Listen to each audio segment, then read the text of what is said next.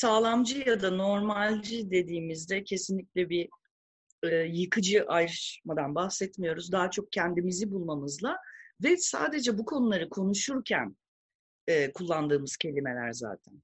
Yani durup dururken sokakta normalci demiyoruz. Yani gerek yok. Ben niye birini rahatsız edeyim ki durup dururken? Zaten hakaret mi değil mi onu bile ayırt edemeyecek kelimeyi bilmelere ihtiyacımız var. Yani çünkü yeni kavramsallaştırmaları tartışmalıyız. Kendi dilimizi yeni kuruyoruz. Ama şunu da söyleyeyim, normalci dediğimde ben e, kendimi normal adleden diye tanıyorum. Çünkü normal ve anormal ayrımına inanmıyorum. Yani e, bir analoji kurmak gerekirse hayvanlar dünyasında nasıl türler beraber yaşıyorsa, birbirine parazit olarak yaşamıyorsa, öyle adlandırılsa bile, hepsinin nasıl bir e, su altına diyelim bütün balıkların faydası varsa, çeşit çeşit insanın, e, akıl hastalarının, nöroçeşitli insanların da hayatla bütünleşebilmesi gerekiyor. Ama devamlı kovuluyoruz ve bu noktada da bu kelimelere ihtiyaç duyuyoruz. Peki bir şey e, soracağım. E, şimdi konu şöyle bir iki tane durum varmış gibi anlamaya başlıyorum. Birincisi e, ben bu nöroçeşitlilik içerisinde yer alan bir insan olduğumu fark ettiğimde yani farklı düşünen, farklı yaşayan bir insan olduğumu düşündüğümde ya da farklı şeyleri hissettiğimde e, genellikle diğerlerine bakıp diğerleri gibi olmaya çalışıyorum. Ya da diğerlerinin gittiği gibi hastanelere gitmeye çalışıyorum. Tanılar almaya çalışıyorum. Kendimin ne olduğunu farkına varmaya çalışıyorum. Senin söylediklerinden aslında bunun daha farklı bir yolunun olduğunu e, hissediyorum sanki. Dolayısıyla benim e, başvuracağım doktorlar da farklı olması gerekiyormuş ya da başka bir yerden hareket ediyormuş gibi başka bir algısının olması gerekiyormuş gibi hissediyorum. Çünkü e, bir yandan da e, bana tanı koymasında tanı koymasını bile benimle konuşması gereken e, ya da benimle e, benimle ortak bir şekilde ortaya çıkarması gereken bir e, sistem, bir e, karşılaşmalar ya da ne bileyim bir bir şey olması gerekiyormuş gibi. Bununla ilgili ne düşünüyorsun? Yani e, bir ben farklı ya da nöroçeşitlik içerisinde bir yere yer, yer almış bir insan olarak nereden başlamalıyım? Nasıl bir algıyla ve nasıl hareket etmeliyim? İki, e, böyle doktorlarla karşılaşabilmek için hani ben gittiğimde doktora doktor diyecek ki sen şusun diyecek, şu ilacı al diyecek. Beni hiç önemsemeyecek. Doktorlar da olacak. Dolayısıyla ben ona nasıl yaklaşayım ki e, şeyi algılayabilsin? E, benimle eşit düzlemde olduğunu ama onun sadece bir uzla, uzman olduğunu algılayabilsin. Bu bir eğitimci için de keza aynı şey. Bir anne baba için evet. de keza aynı şey. Hatta bir politik lider için de aynı şey. Yani benden bir farkı olmadığını nereden başlamamız gerekiyor? Anlatabildim mi? Biraz soru karışık gelmiş olabilir. Algılayabildim, ee, anlayabildiğin Şöyle yani e, ben bir uzmana gittiğim zaman e, oldukça kırılgan ve yardım alma zorunluluğuyla gidiyorum. Bu bizi korumasız bırakıyor.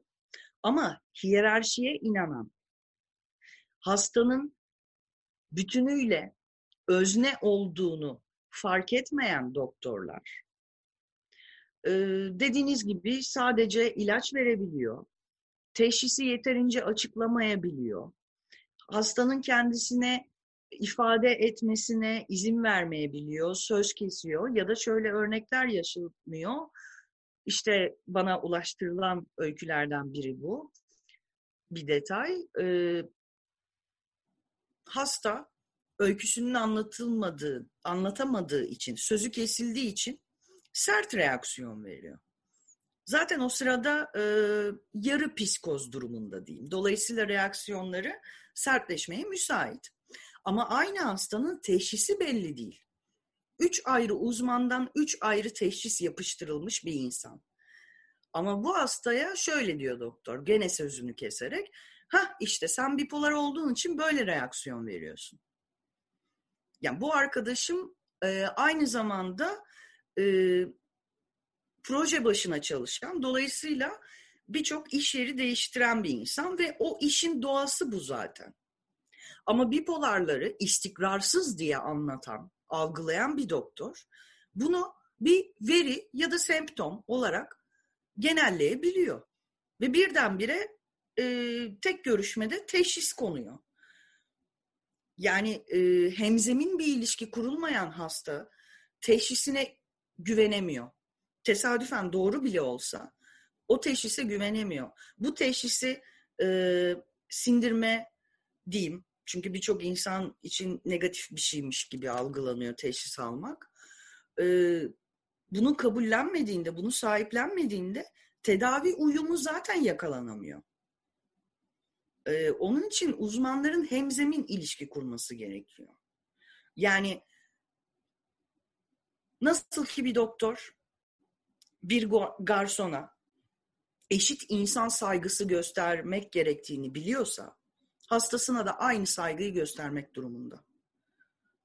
Hastasının ifade kendini ifade hakkını kısıtlamamak durumunda. Ee, ilaç yan etkilerini bu şikayetleri çok ciddiye alması lazım. Yani çünkü e, şey var, yeni nesil ilaçların bir kısmının yan etkileri çok az. Ama baktığımız zaman e ben 90'ların başında bana verilmiş ilaçların çok fazla kullanıldığını görüyorum. Ve 5 yıl önce de ben o ilaçların tiroid tetikleyebildiğini gösteren bir tıbbi makale okudum. Yani demek ki tekrar tekrar düşünebilmeli e, ve kendini güncelleyebilmeli doktorlar. Ama bunu yapabilmek için de yan etki şikayetlerini ciddiye alması gerekir. Ya ben hayatımda şeyle çok karşılaştım. Hem de güvendiğim doktorlar tarafından. E, benle mümkün olduğunca güzel diyalog tutturmuş doktorlar tarafından. E, bir yan etkiden şikayet ediyorum. Ve bahsettiğimiz ağır bir yan etki hayatımı tamamen engelliyor. Ve buna katlanacaksın. Bana söylenen tek şey bu. Yani sonuçta e, öyle bir durum var ki e, sanırım başka nöroçeşitlilerde de var ama akıl hastalarında böyle ilaç kokteylleriyle yaşıyoruz. Dolayısıyla orada hüner göstermeleri gerekiyor. Ama bunu yapabilmek için de hastanın beyanına inanmak gerekiyor. Yani hastadır, bunlar hep şikayet eder diye bakıyorsa bunlar diye bizi anlatıyorsa orada bir problem vardır. Yani ve şeyde nasıl diyeyim birbirimize doktor tavsiye etmek, birbirimize hasta tavsiye etmek o kadar kolay bir şey değil. Her hastaneye yatan başka bir şey yaşıyor.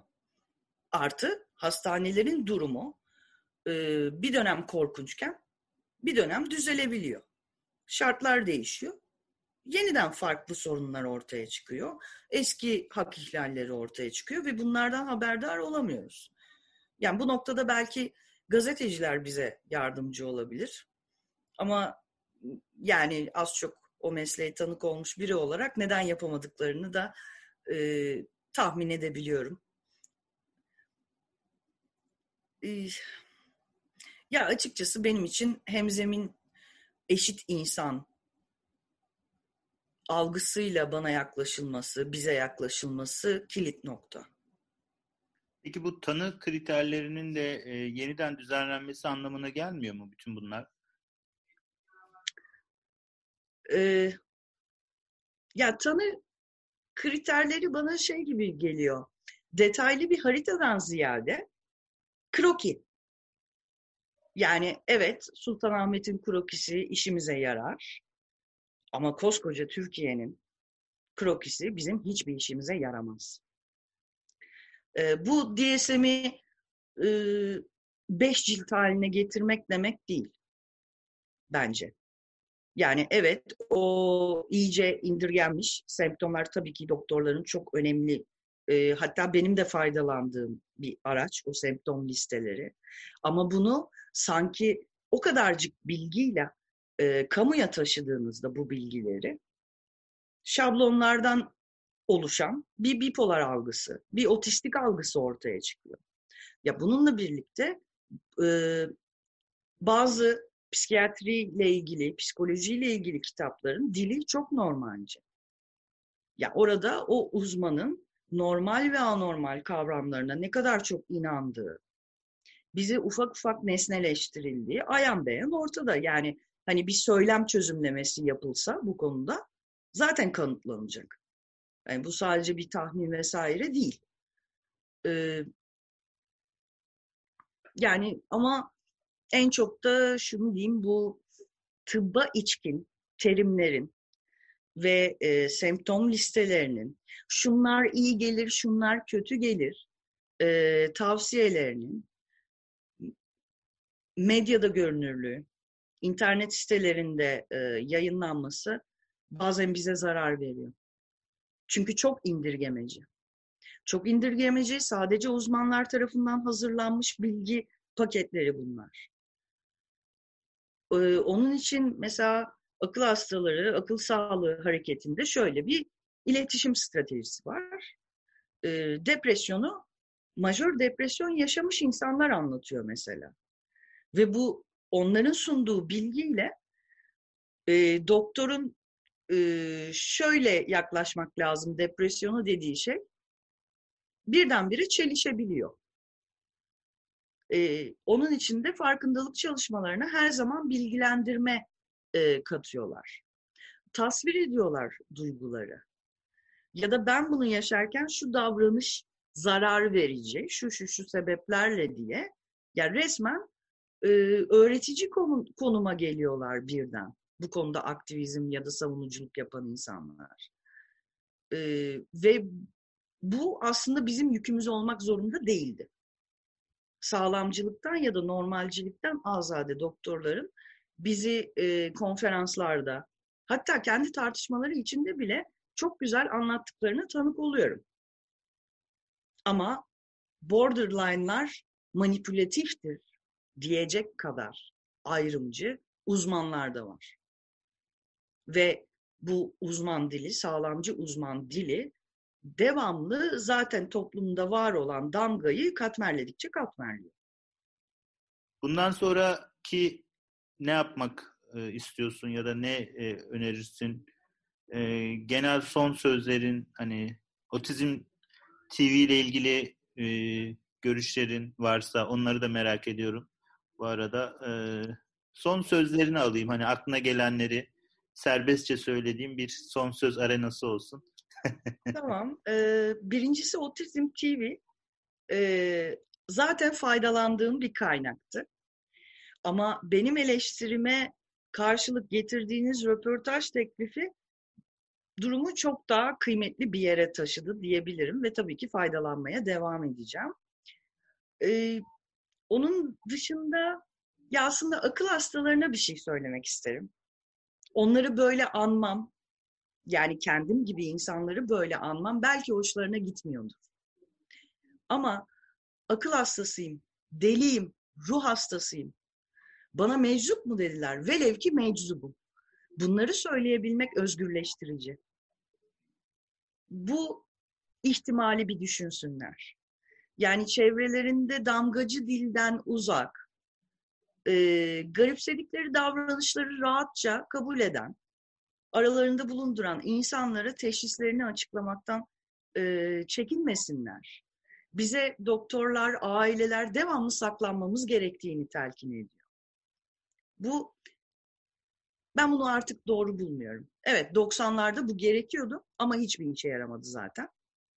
Yani ne o, o obsesif kompulsif arkadaşımda saklanmak işe yaradı. Ne depresyon geçiren arkadaşımda ne de bende. Yani zaten anormal muamelesi gördük. Üstelik ne idüğü belirsiz muamelesi gördük.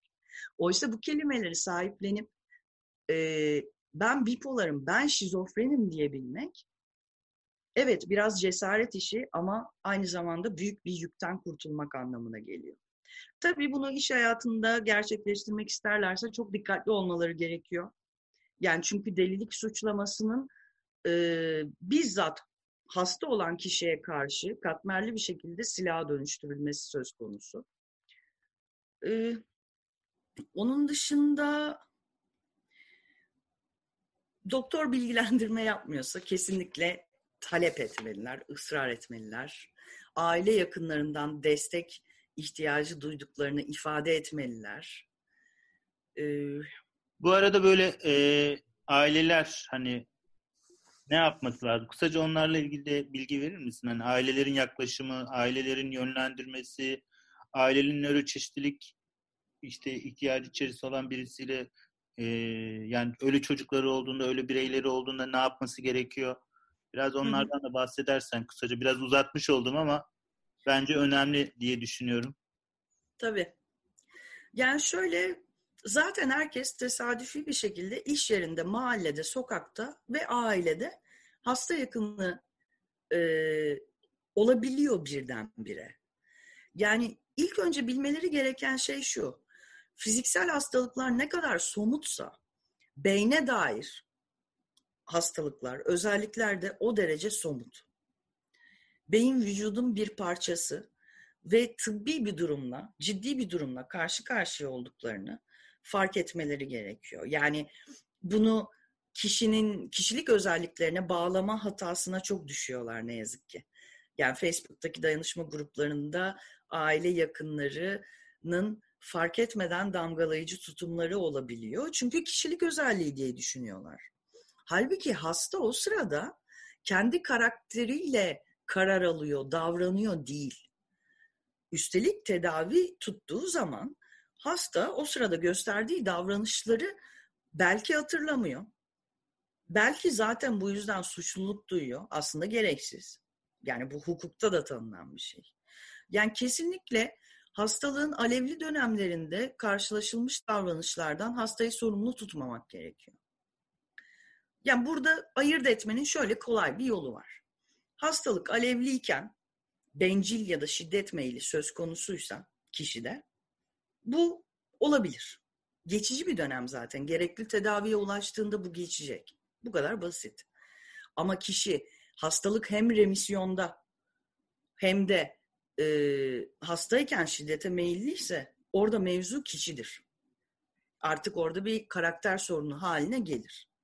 Ama biz biliyoruz ki birçok akıl hastası yani çoğunluğu saldırgan değil. Bizim suç oranlarımız, suç işleme, şiddet gösterme oranlarımız kendini normal adleden insanların oranlarıyla aynı. E, dolayısıyla bu davranış yani anomali kabul edilen davranışların sonucunu hastaya yaşatmamak çok önemli. E, yardım almayı unutmasınlar gerektiğinde. Ben aynı zamanda bir hasta yakınıyım. Dolayısıyla hastalıkların alevlendiği dönemlerde durumu idare etmenin, yardımcı olmanın ne kadar zor olduğunu yaşadım bizzat. İnsan kendini gerçekten çaresiz hissediyor. Yani sevdiğiniz bir insan yabancıya dönüşmüş vaziyette. Üstelik empati yapılabilecek bir durum değil. Yani hani normal kabul edilen bir beyine sahipseniz empati yetmiyor. Yani bu noktada zarar vermeme ilkesiyle davranmaya çalışmak çok önemli ama bu yükü kaldırabilmek için de onların da desteğe ihtiyacı olabiliyor.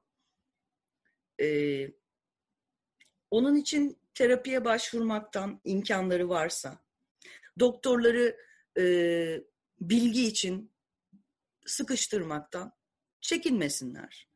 E, eğer doğru kitapları seçebilirlerse e, psikolojiye eğilmiş, e, insanın kendi kendiyle terapötik bir ilişki kurmasını sağlayabilecek kitaplar okuyabilirler.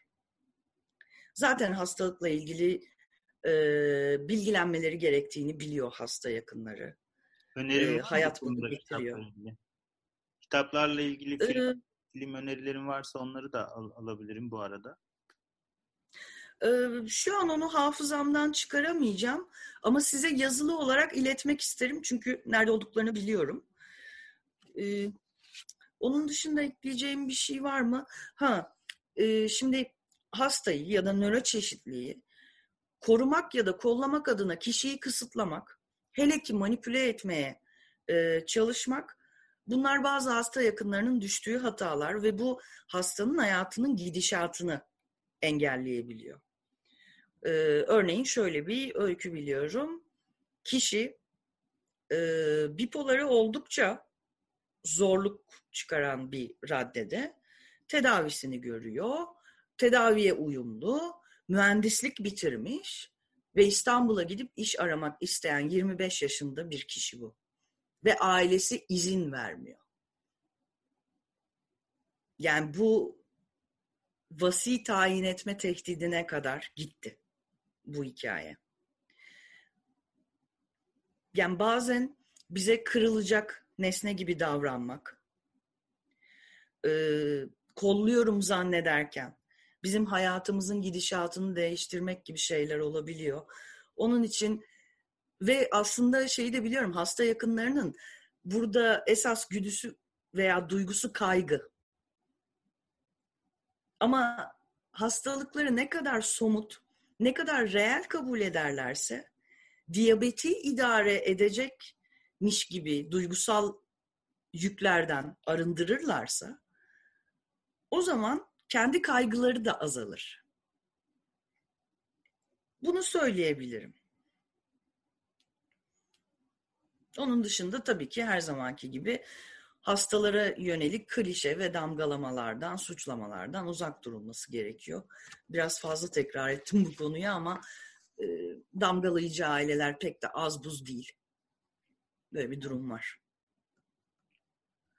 Ee, tekrar e, teşekkür ederim ilgin için. E, gayet bence çok e, açıklayıcı ve derin, e, birbiriyle bağlantılı e, yani cevaplar verdin. Bence çok iç açıcıydı benim için.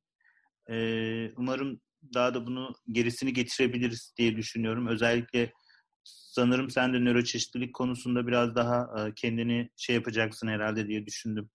E, tabii tabii. E, onlarla ilgili yazıların, yazı önerilerin olursa yayınlamak isterim. E, benim için önemli. Ben de dediğim gibi son bir senedir nöroçeşitlilikle ilgilenmeye başladım. Ama hı hı. E, daha da geliştirmeyi düşünüyorum açıkçası. Hani üzerinde durulması gerekiyor. Hatta tüm insanları nöroçeşitliliğin içerisinde bir yere sokabilirsek böylece hiçbir ayrıma gerek duymadan herkesin kendine özel, kendine farklı bir birey olduğunu algılayabilecekleri bir ortam yaratabiliriz diye de düşünüyorum. E, bu da benim kendi kişisel fikrim.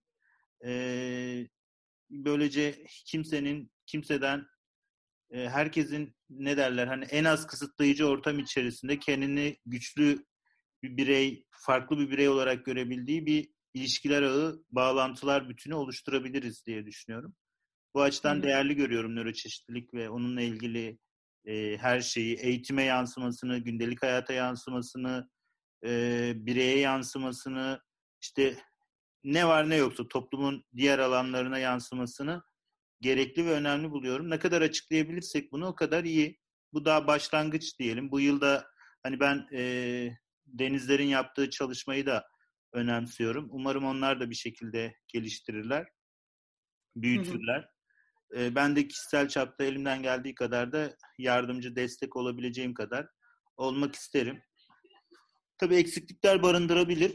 Fazlalıklarımız olsun da eksiklikleri tamamlarız diye düşünüyorum. Gerisinde gerisinde teşekkür ederim tekrar. Söylemek istediğin senin söyleyeceğin bir şey yoksa tekrar teşekkür eder. Tanıştığıma çok memnun olduğumu tekrar bilmeni isterim. Ben de tanıştığıma çok memnun oldum.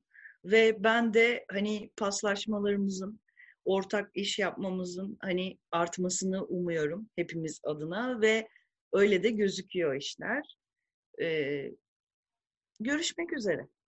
E, motton var mı senin böyle bir son sözle kapatalım? Senin böyle en değerli bulduğun, seni böyle içini açan, harekete geçiren, böyle hep böyle hatırladığın bir sözle... Güçlendirici mi? Galiba. ee, aslında bu daha başlangıç. Genel mottom. Ee, onun dışında henüz bize dair e, bir mottom, sloganım vesaire yok. Ama eminim zamanla bunu ortaklaşa bulacağız. Yani birbirimize ilham veriyoruz çünkü. Tekrar teşekkür ediyorum diyerek kaydı kapatıyorum.